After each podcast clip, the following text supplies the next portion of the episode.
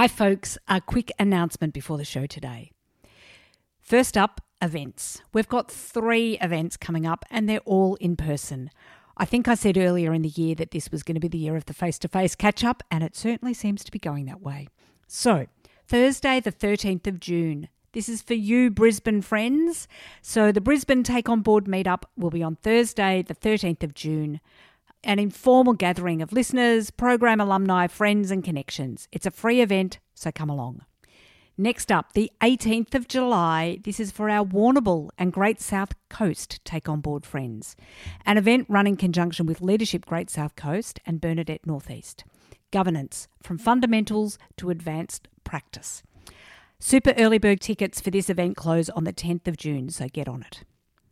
Then the third event, a bit further down the track, the 22nd of August. This is for our Sydney friends, a Take On Board meetup in Sydney. Details of all of these events are on my website. There's a link to that in the show notes, and I would love to see you at one or all of them. And a second quick announcement, a shout out to the new Take On Board Kickstarter alumni, Alex Cuthbertson, Anne Wallington, Audrey Umity, Ebony Worth, Emma Bonser, Helen Rizzoli, Julia O'Reilly, Kath Harris, Leah Bramhill, Nisha Amanullah, Susan Fitoza and Yaz Volra. What an incredible group of people.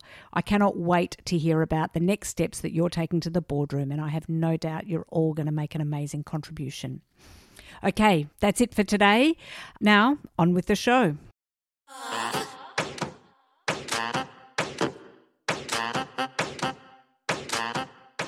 Hello and welcome to the Take On Board podcast, where we talk all things boards and governance.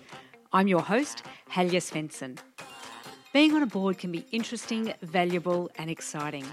Yet it can also be really lonely, challenging and hard.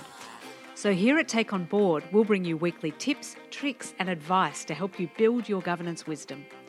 We'll shine a light on how to navigate your way onto your first board or to build your board portfolio.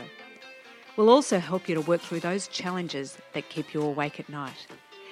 Each week, I'll talk to women who have been there, done that, and together we'll discover what we need to take on board to be your best in the boardroom.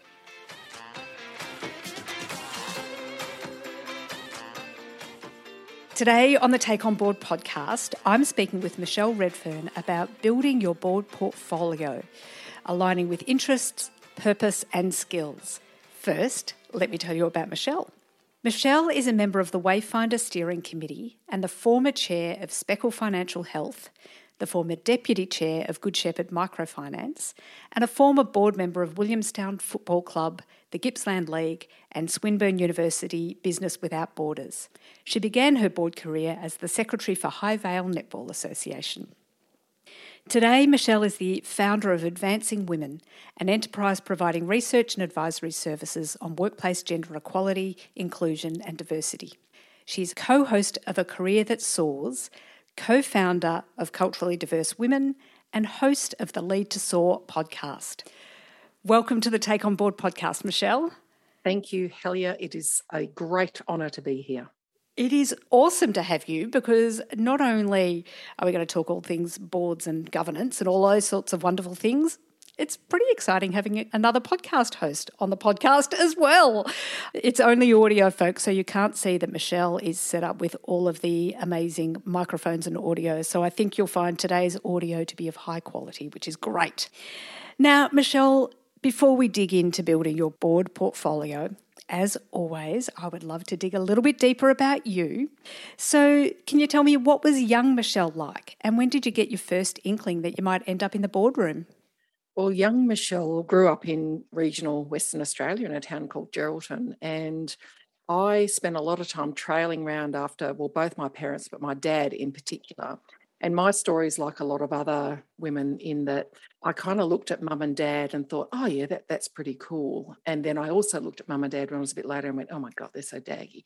However, in retrospect and with the greatest respect, my parents were really community focused. So dad was in Lions, the Lions Club, for my entire childhood.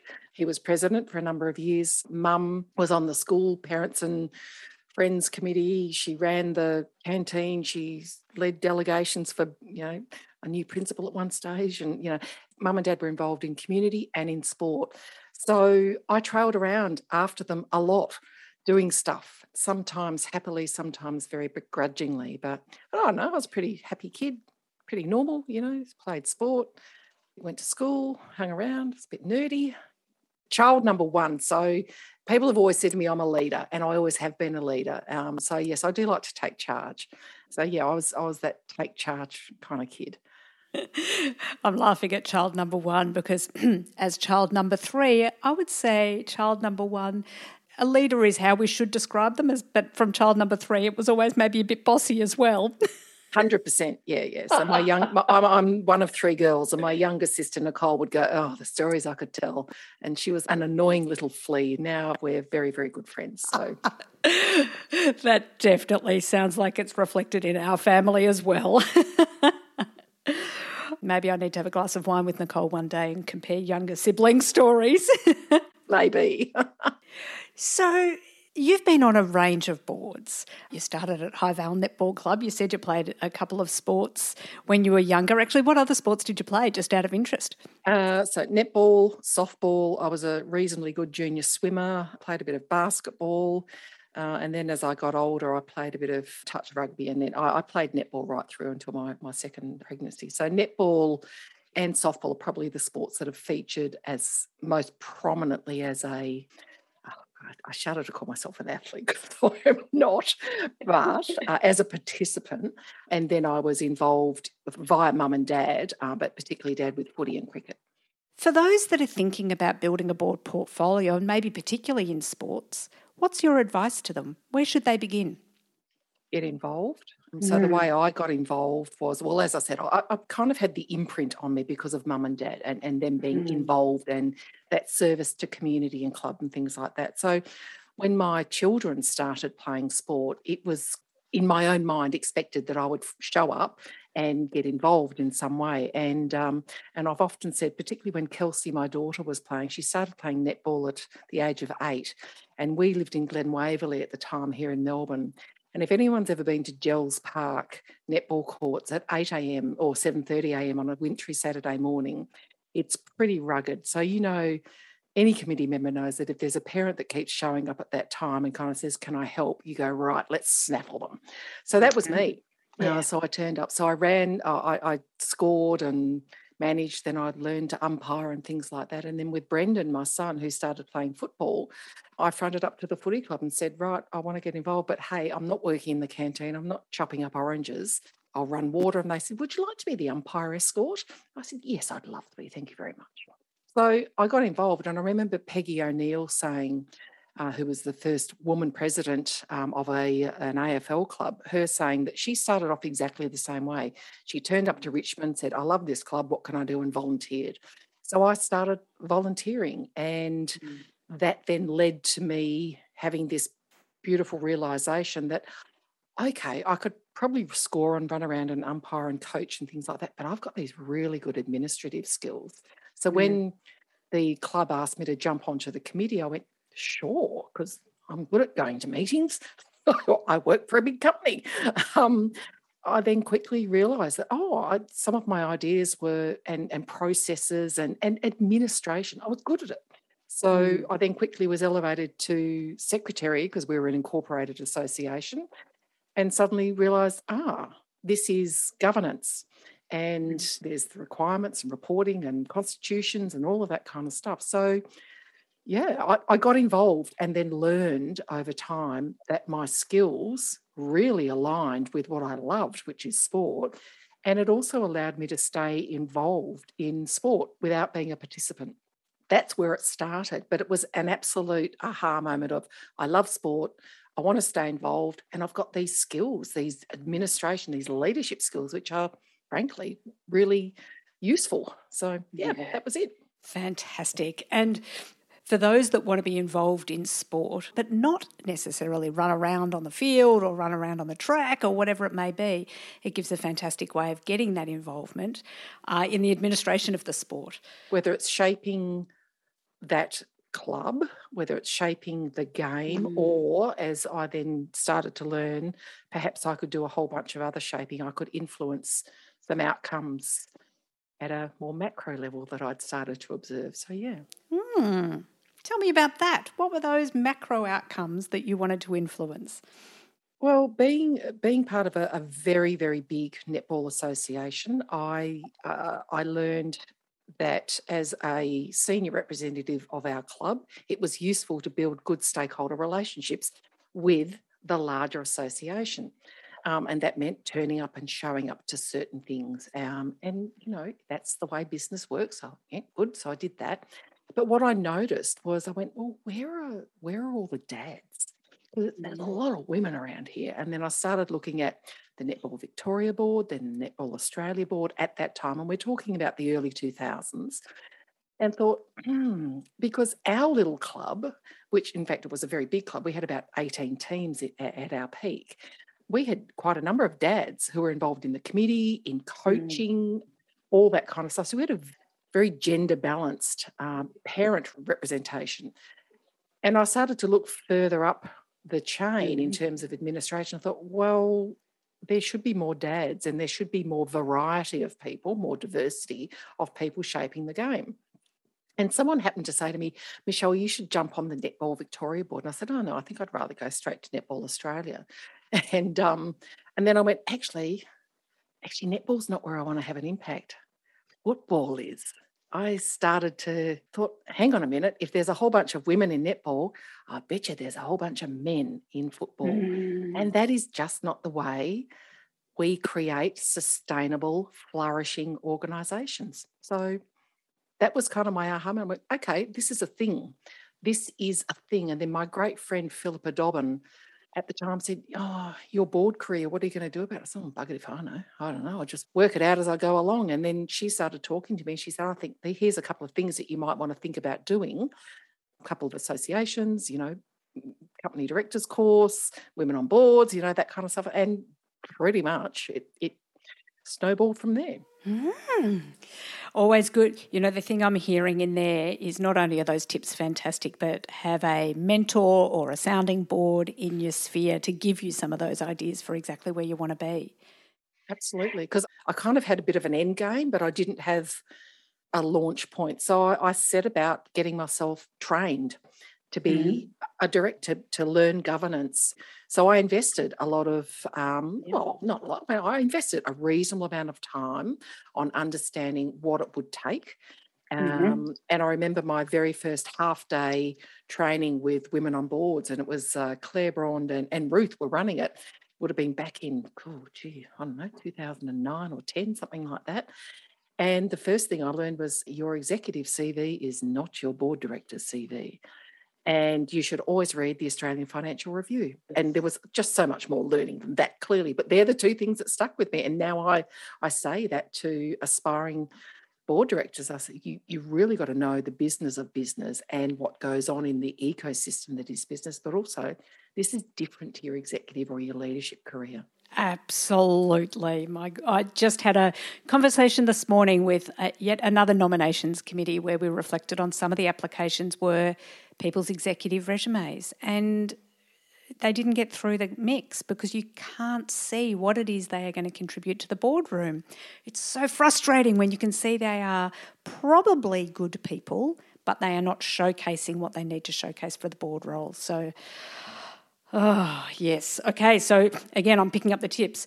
Have a mentor or a sounding board in your boardroom. Definitely have a board resume. Invest in your training. Invest in your own development in the boardroom. Even though you clearly had some practical training that you'd got through your secretary role, you then built on that with some more formal training as well.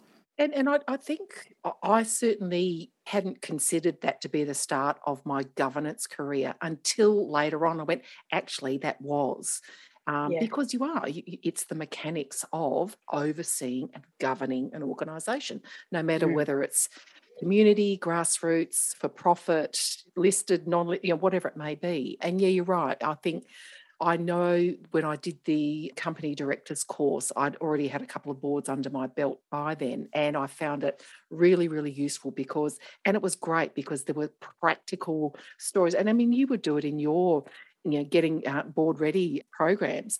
when you can bring that storytelling and practical examples, it moves beyond theory. So I found that very useful. Yeah, absolutely. And you must get asked this all the time as well, but I often get asked about the company director's course or other training, those sorts of things, and when to do it. And my personal view is you will get much more out of the program if you're already on a board or been on a board, so that it is that practical application rather than a theoretical application. So, yeah. And I actually went off track there, but don't dismiss the experience you get on your children's sporting or the P&F or the daycare or the community daycare organisation. If someone says, we've got a committee, jump, and you're interested in a board career, do what I did and go, yes, turn up, learn and take it on board, pardon the pun, as a learning experience, because it is. All of it is just building and building and building your knowledge. But also then I think the other thing useful for me, Helya, is that continuing professional development as a director, but also learning, that's what I need to know more of. So I've got a gap and I need to really close that gap over this next period of time. What do I need to do about that? Mm. So tell me, what are some of the gaps that you identified in your governance skill set, and what did you do about it? That stuff's really useful to hear. Yeah, so mine definitely was my financial acumen. So, and I certainly in the groups I lead programs on business, strategic and financial acumen, which kind of makes my 15-year-ago self have a bit of a chuckle, because I catapulted myself out of a 15-year career at Telstra to think, let's see what I can do, found this amazing job. And this amazing job was an executive role. It involved pricing and budgeting and strategizing, and I didn't even know how to use Excel. I was very, very low on the maturity scale of financial acumen. Luckily, I'm now married to a CFO. My darling wife gave me a crash course in a profit and loss, a balance sheet and cash flow. And then I went and did my MBA later on after that. I worked out that was going to be a real career, all of my career, a real derailer if I didn't do something about it then and there. So I set about building my financial acumen. And, you know, I am a very much a strategic thinker, long-term, what have you. I'm also really good at operations, as in getting done here and now and making decisions. But now that I've got that acumen around, I know, particularly as a director, what to look for and how to really test the things that management are telling us as directors of an organisation, to say, does this stand true under scrutiny? I'm not meaning to have adversarial boards, you know, boards and management be adversarial, but you've got to know what you've got to know so that you can see that you're fulfilling your duties as a director. So that was my big one. Yeah, and it is, once you've got the principles of that, you can apply it to any boardrooms.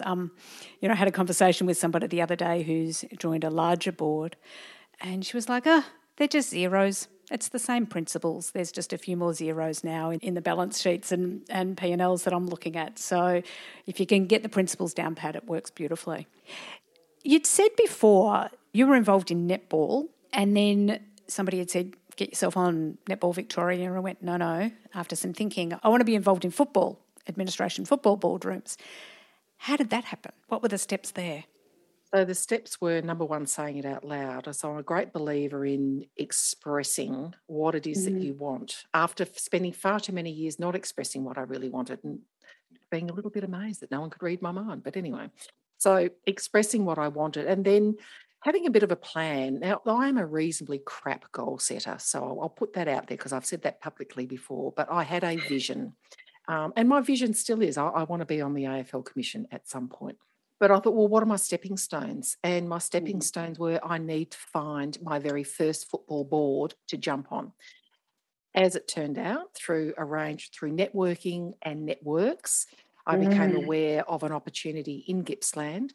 And the Gippsland AFL Football and Netball League was specifically recruiting female directors.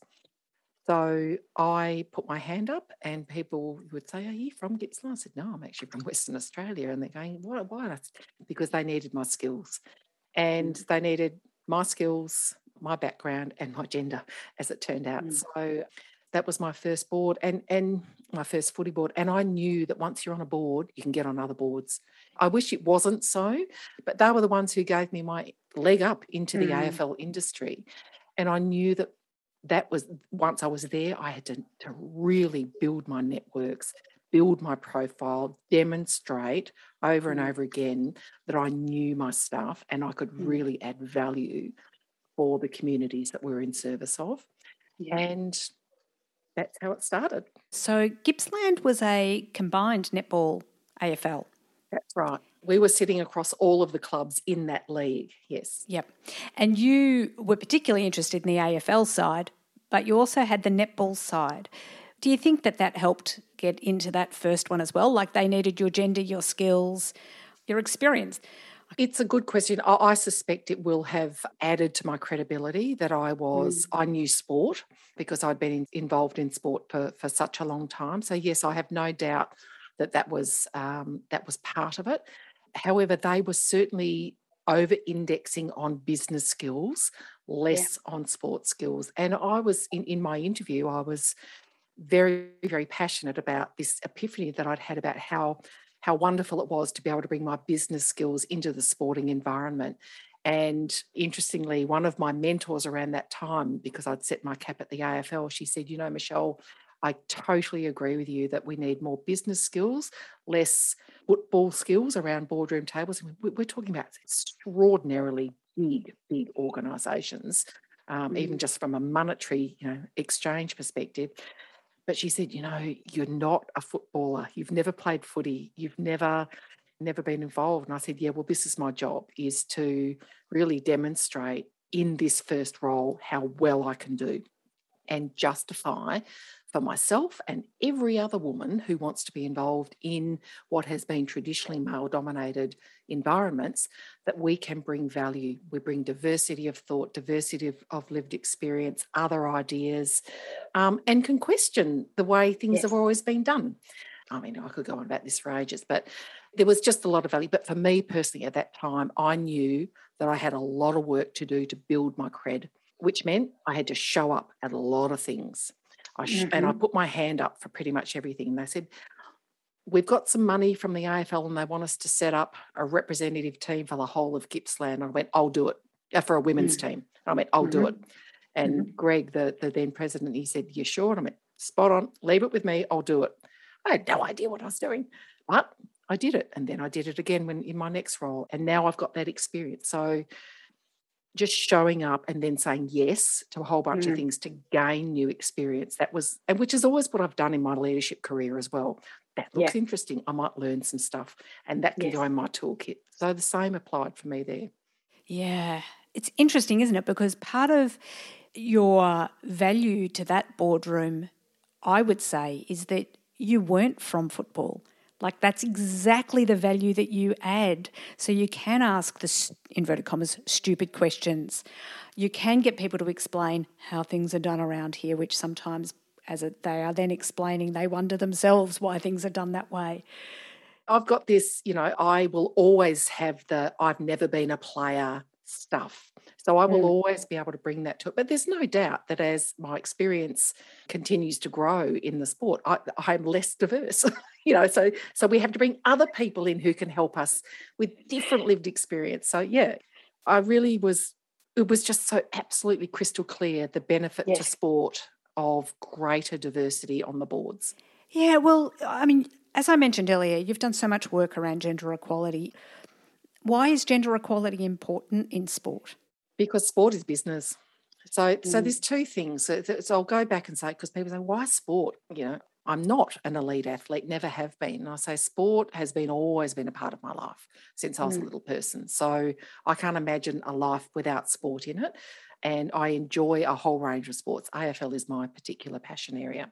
Sport is a great vehicle for social change. I know, including my own two children who are 31 and 28, I know that there are many people of all ages and all walks of life that will believe the words that come out of a sports person's mouth more than they might believe some of our legislators.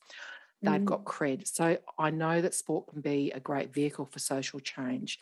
And frankly, there are so many people in sport But what I see is, and I've researched it and I continue to research it, there is a glaring divide between those that have power and influence and make decisions and those who volunteer and do stuff that's kind of nice for free. Men still hold power, women still do a lot of stuff for free. And it was interesting, in my first foray into footy with my son's footy team, I will not be cutting up oranges, washing jumpers, going in the canteen. And look, I'll knock yourselves out, whoever wants to do that, but it's not me, because I'm so determined not to be put into a gendered stereotype role. And that's what I want to do, is break down. Now, why? Because just like we know, diversity at all levels of leadership in for-profit and for-purpose organisations means you've got greater opportunity to outperform. It's the same for sport. Sports often are lean organisations, often very scrappy, big volunteer base. So we need innovative thinking. We need new thinking to keep evolving. And this last 2 years, there's never been a greater example of really well-run sports organisations versus perhaps could be more diverse, could be more innovative, because organisations, there are some that have absolutely survived COVID and others that have not and have done very, very poorly. And you can look at the composition of leadership and boards and say there's a diverse range of people bringing a whole bunch of different ideas to a really big problem here versus a homogenous group that have always done the same thing the same way.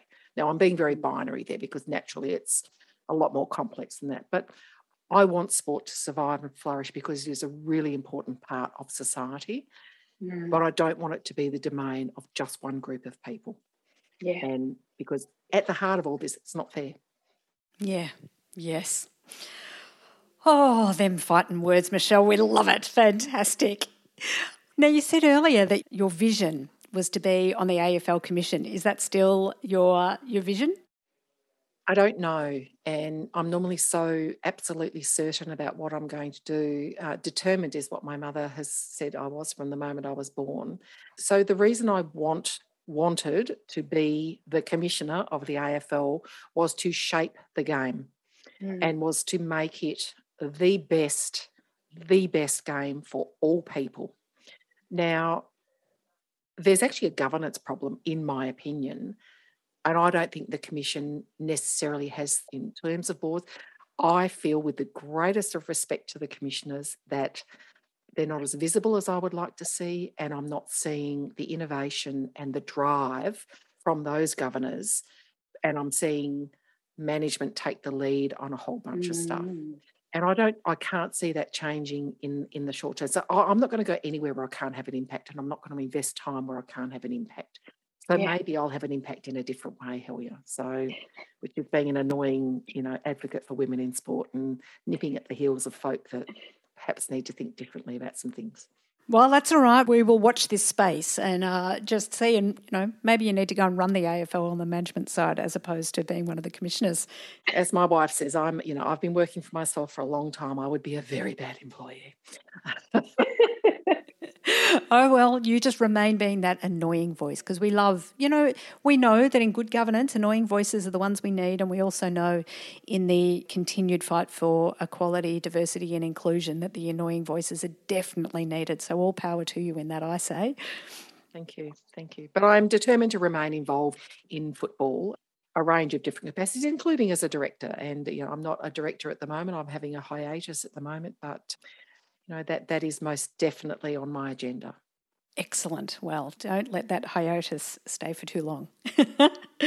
Oh, Michelle, so many wonderful things in this conversation. What are the key points you want people to take away from the conversation that we've had today? So the key points are, number one, if you're an aspiring director, really step into that space right now and say, what can I get myself involved in? Put your hand up and get yourself involved in a committee, no matter what it is, and start learning the ropes about governance. Believe me, the opportunities are there and they don't have to be onerous. So that would be number one. Number two, work out what your strengths are and play to them and talk about them with your mentors and stakeholders. And number three, figure out what your gaps are. So you've got to learn about governance and figure out what your gaps are and figure out what you're going to do about that. So that would be my first three for aspiring directors. For current directors, I want you to look beyond the group that you might ordinarily look at as potential directors. Start thinking about talent pipelines. Committees and subcommittees are really great ways to give women opportunity and experience. You know, I always say we've got to expose women to these environments and give them the exposure to the people who are in the environments. So think about who you might bring onto your committees and start grooming. Have a talent pipeline the same as we do in companies. For directors, look beyond the normal that you might look to and challenge your board recruitment companies to think more broadly. We want to see more women of colour. We want to see more First Nations women. We want to see more women, full stop, but certainly those two groups are underrepresented. Absolutely. I've said it a few times, say it again, that equality is just one part of the equation. If all we do is replace some of the white men on boards with old white men on boards with old white women, we haven't won. We need that diversity as well. Yeah. Have you got a resource that you would like to share with the Take On Board community? I do, and it's a book by one of my fabulous friends and also someone I'm in a business with, Susan Colantuono, and her book is called No Ceiling, No Walls. And Helya, I'm going to get you some copies when I'm back up in Melbourne for you to give away at one of your fabulous breakfasts. It's a really great business book to help you close what we call the missing 33% gap. So if you are light on business, strategic and financial acumen, it is a great book to start saying, here's how I might start to identify and close my gaps. It's a brilliant book about women's leadership, because a lot of leadership is still grounded in what men need when they start to ascend to the C-suite. And frankly, what men need as they start to move up the career ladder, women are already good at. What women need is what men have been taught from the outset of their careers, the business of the business. So this is a great book. Well, just this year we started the Take On Board Book Club, Michelle. No Ceiling, No Walls might end up as one of the books on Book Club for 2022. Oh, Michelle, thank you so much. I can't believe it. It's taken us this long to organise this time to chat, to be on the podcast, but thank you so much for sharing your stories, for sharing your tips, for sharing your wisdom with the Take On Board community today. My absolute pleasure, and thanks for having me. Hi there, it's Helya. That's a wrap for the Take On Board podcast today. I do this podcast because I love bringing good women together, so it's great to be able to share these conversations that I'm having with these amazing group of women with you. Now, can I ask a favour? Could you share this podcast with someone you know? Perhaps you can share it with some of your board colleagues or someone else that you know that's interested in exploring all things boards and governance. With your help, we can grow the Take On Board community.